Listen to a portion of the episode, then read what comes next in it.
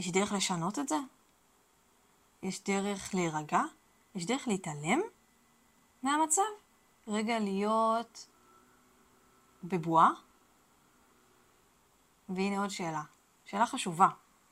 מה קורה כשאומרים לך שאת הריון בסיכון? את לא נכנסת לחרדה? את לא נכנסת לפחד ולחץ וסטרס? ואוי ואבוי, מה קורה איתי עכשיו? אני כבר לא הריון רגיל, אני כבר הריון בסיכון. מה, מה בסיכון פה? אני בסיכון? העובר? מי בסיכון? איך אני מפסיקה את הסיכון? איך אני יוצאת מהסיכון? אז נשים בהריון בסיכון נמצאות יותר בסיכוי, בסיכוי גבוה יותר לחוות סטרס, חרדה ולחץ במהלך ההריון שלהם, כן? יותר מנשים בהריון רגיל. בהריון רגיל, יש להם את הבדיקות הרגילות שלהם, אני עושה במרכאות, לעומת נשים בהריון בסיכון. אני יודעת, אני הייתי, של, שלושת ההריונות שלי היו הריונות בסיכון. אני יודעת מה זה לעבור הריון בסיכון, מה הסטרס הזה עושה לגוף. עד כדי כך שבהיריון האחרון שלי, ההיריון השלישי, חיכיתי בקוצר רוח לשבוע 37 כדי לבקש שיזרזו, כדי לבקש ללדת, כי רציתי להפסיק את ההיריון. לא רציתי להיות בהיריון יותר. הייתי ברמות חרדה ופחד שהיה לי מאוד מאוד קשה להכיל אותם. טוב, רגע. אתם יודעות מה קורה, נכון? פתיח, מתחילות הפרק כמו שצריך. יאללה.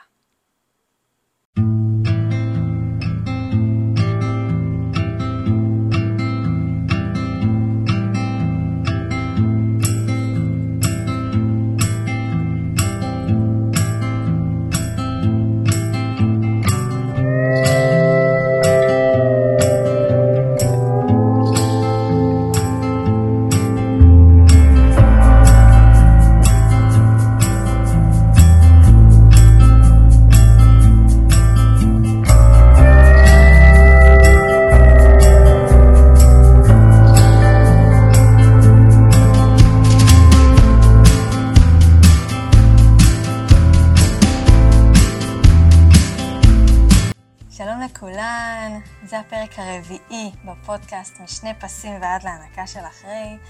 איזה כיף שהצטרפתן, איזה כיף שאתן איתי. תודה רבה. מי שלא מכירה אותי, אני ליטל בדני. אני מיילדת ויועצת הנקה מ-2013, עם תואר שני בבריאות הציבור, נשואה עם שלושה ילדים וכלב שהוא ילד לא פחות. מי שעוד לא עוקבת אחריי ולא יודעת, אני נמצאת גם באינסטגרם וגם בפייסבוק. מוזמנות לכתוב ליטל בדני, אני נמצאת שם, בואו להגיד לי שלום. בואו נתחיל. אני רוצה שהיום נדבר על סטרס, על לחץ. כולנו יודעות שלאור המצב במדינה, אה, ההפגנות היומיומיות, הפחדים שיש עם פיגועי הירי, עם פיגועים חס וחלילה בכלל, יום השואה שהיום היה, שהיום חל עלינו, עוד שבוע אנחנו ביום הזיכרון. אלה ימים טעונים, נפשית, הם ימים קשים, הם ימים שקצת לוקחים אותנו להתכנס רגע בתוך עצמנו. הם ימים, הם ימים גם שיכולים להביא אותנו לחרדות, יכולים להביא אותנו לסטרס, ללחץ, לפחד, להרגשה שאנחנו לא שולטות במצב, שאין לנו שליטה על כלום.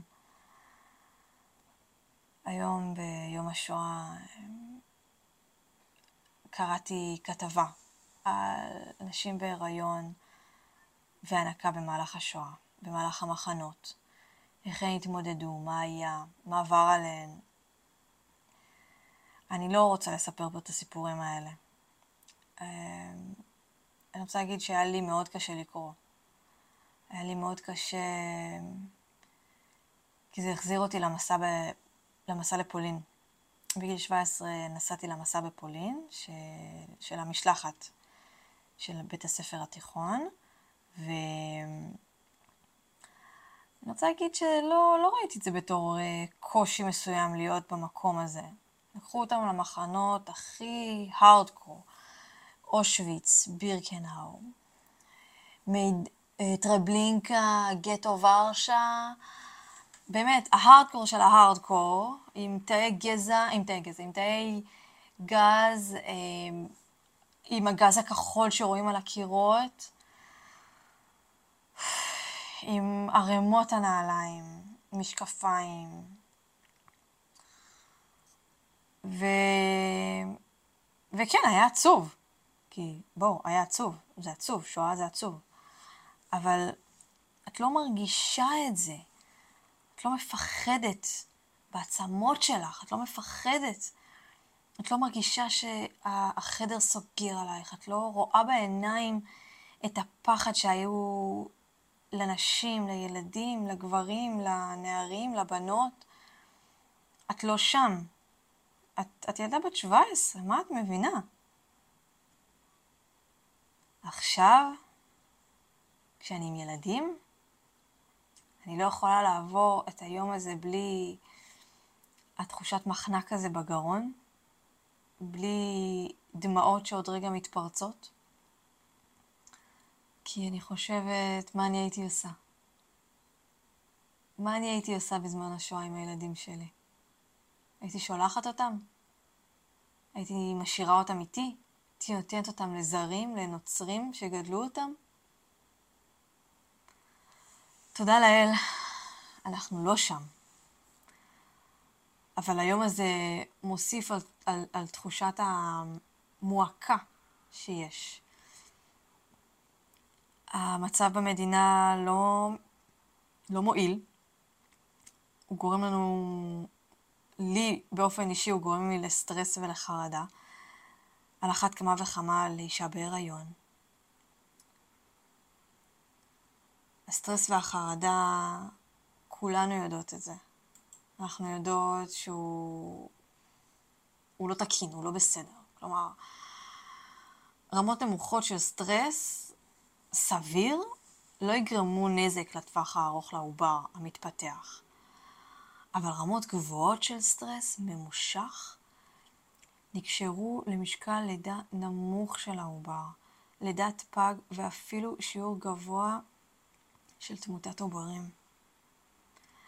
יש מחקרים שאומרים שיש קשר בין הלחץ של האישה בהיריון לבין השינויים התנהגותיים ונפשיים של העובר בהמשך חייו הבוגרים. כשהוא כבר בוגר, יש הבדל, בש... יש שוני בהתנהגות של, מי ש... של האם שחשה סטרס וחרדה ולחץ בזמן ההיריון, לבין אישה, לבין אימא שלא חשה את זה, שהייתה ברוגע ושלווה, סליחה, במהלך ההיריון. עכשיו,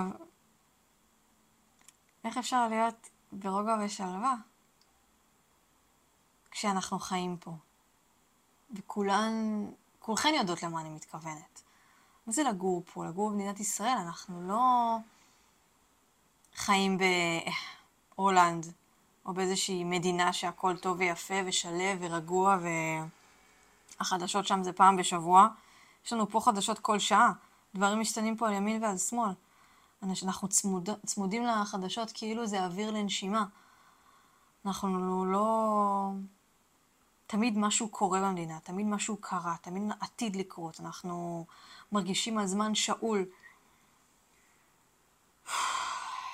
זה ממש הרגשה של אה, רגע להוציא אוויר. רגע, רגע לנשום. יש דרך לשנות את זה? יש דרך להירגע? יש דרך להתעלם מהמצב? רגע להיות בבועה? והנה עוד שאלה, שאלה חשובה. מה קורה כשאומרים לך שאת הריון בסיכון? את לא נכנסת לחרדה? את לא נכנסת לפחד ולחץ וסטרס? ואוי ואבוי, מה קורה איתי עכשיו?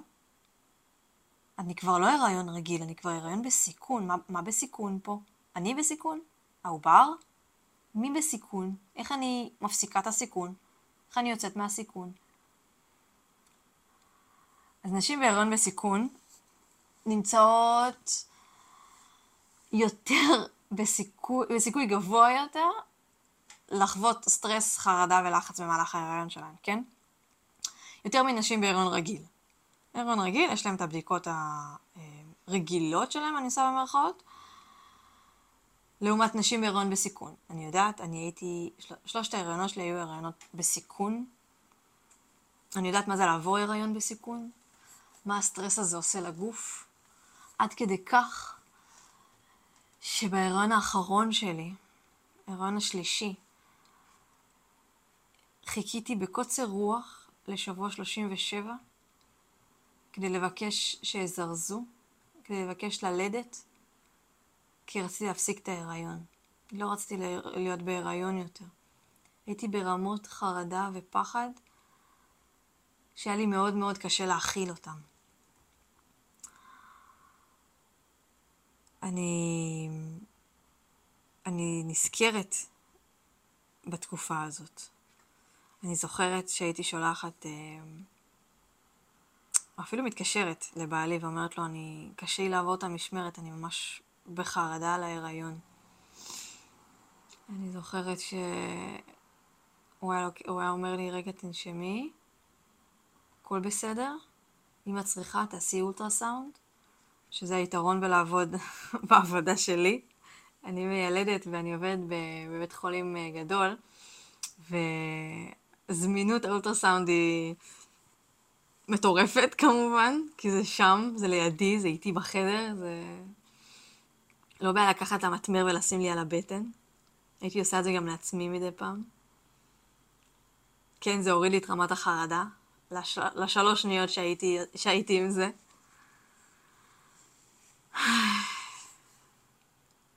מה קורה לנשים שלא, שאין להן את זה? אחרי שעברנו עד כה, מה קורה לנשים בהיריון כשהן בסטרס ובחרדה?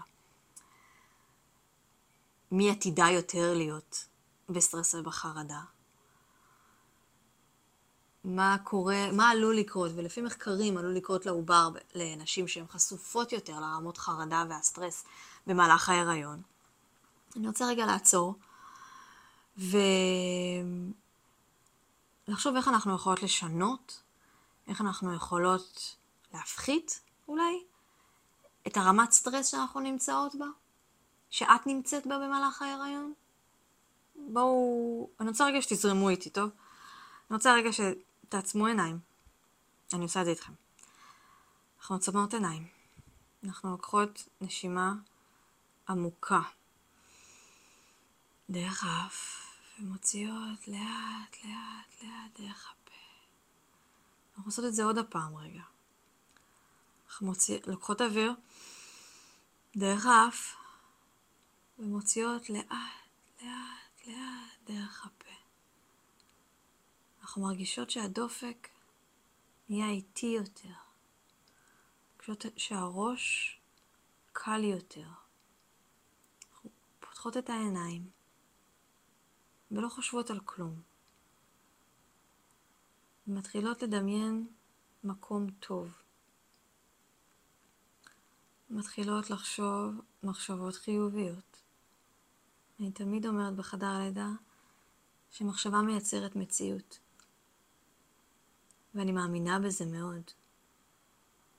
אנחנו, מחשב, אנחנו חושבות מחשבות חיוביות. אנחנו שמות ידיים על הבטן, ויודעות שהעובר שלנו והתינוק שלנו מוגן, כי את מגינה עליו מכל דבר. וכרגע זה לא משנה אם את נמצאת בהיריון בסיכון או שאת לא נמצאת בהיריון בסיכון. את מגינה עליו. את עושה את כל מה שאת יכולה כדי שההיריון הזה יעבור בנחת, בשלווה, ברוגע. שהוא יהיה תקין. את עושה את כל הבדיקות שמבקשים ממך. את מודדת הסוכר בדיוק כפי שאומרים לך. את מגיעה לכל המעקבים ושומרת את כל התוצאות בקלסר מסודר. את שומרת גם את התמונות מהאולטרסאונדים. את יודעת בדיוק מתי שבוע 40 שלך. את יודעת איזה בגדים ומה יהיה לך בתיק לידה. הכל מוכן ומזומן. מי יהיה איתך בחדר? למי אסור להיות בחדר? למי את לא מסכימה? את מוכנה. ועצם הידיעה שאת מוכנה גורמת לך להוריד את הרגל מהגז רגע. רגע להבין שאת בסדר. את... ידע זה כוח, אני תמיד אומרת. וכשאת יודעת, כשאת מוכנה, זה הכוח שלך. את יודעת שאת שמה ידיים על הבטן, את מגנה על העובר, את מרגישה אותו, זה הכוח שלך. את יודעת שכשאת נושמת לאט לאט ועמוק, כמו שעשינו עכשיו, את נרגעת, את מרפה כל שריר לחוץ בגוף שלך, וכל כל עול שאת מרגישה על הכתפיים, הכל נופל ויורד ולא נמצא יותר. ואם זה הריון ראשון, ואם זה הריון שני, או שלישי, או רביעי, את יודעת שהכל זמני. ההיריון הזה הוא דבר זמני. את נמצאת בהיריון מרצון. נמצאת בהיריון מאהבה, או מטיפולים ארוכים, מטיפולים ש... שייחלת לתינוק הזה בבטן שלך, ואיזה כיף שהוא נמצא פה, ואיזה כיף שאת חווה את כל התסמינים של ההיריון, כי עם כל הכבוד, כל בחילה שאת מרגישה, כל כאב גב, כל חוסר נוחות ב, בלילה ותחורים, צרבות, עצירויות, כל בעיטה בצלעות, כל קושי להתכופף, או חום אימים בחור... בקיץ, או נעליים שלא עולות עלייך, בגדים שאת לא מצליחה לסגור יותר, כל דבר כזה, את אומרת אמן. איזה כיף, איזה כיף שאני מגדלת חיים. איזו זכות זאת שאני נמצאת פה.